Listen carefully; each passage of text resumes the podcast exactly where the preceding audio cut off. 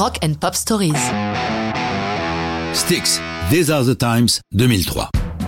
Les changements de musiciens au sein des groupes dans l'histoire du rock, on connaît.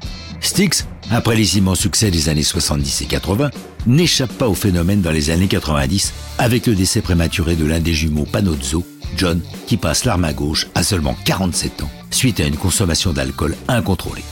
Pour le fondateur de Styx, Dennis DeYoung, c'est une profonde fâcherie à propos des orientations musicales du groupe qui précipite son départ. Bref, lorsque nous les retrouvons en 2003, on est bien loin du groupe des débuts.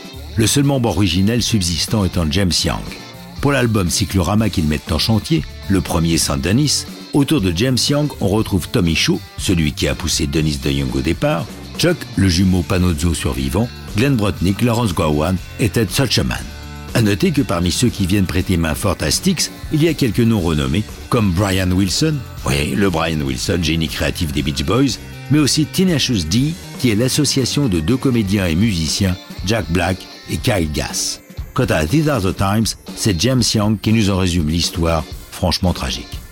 Le texte de cette chanson a beaucoup évolué entre le moment où nous l'avons écrite avec Tommy, Tommy Shaw, et celui où nous l'avons enregistrée. Quand nous l'avons attaqué sept ans auparavant, c'était une façon d'encourager les gens lorsque l'un de leurs proches était en danger d'addiction. Nous en avions l'exemple devant nous, avec le tragique destin de notre premier batteur, Jem Panozzo. Puis Chuck, son jumeau, a fait son coming out en annonçant être gay, mais en même temps positif ou HIV. Ce qui a achevé de transformer la chanson, c'est mon jeune frère atteint d'un lymphome. Nous étions dans sa chambre d'hôpital alors qu'il était mourant. Tout le monde était très ému. Et soudain, d'une chambre voisine, on a entendu Purple Haze, la chanson d'Hendrix. Je me suis dit, c'est mon petit frère qui nous parle. C'est ce qui m'a inspiré le premier vers de la chanson I Hear Voices from Beyond the Veil. Avec Tommy, nous avons voulu que cette chanson existe pour aider tous ceux qui sont dans la peine.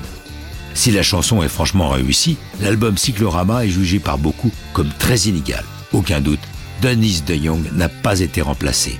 Et Styx survit sur sa réputation des années 70 et 80. Il est d'ailleurs mentionné en référence dans plusieurs séries télé comme That 70 Show, Sex and the City ou dans Les Simpsons. Mais ça, c'est une autre histoire de rock'n'roll.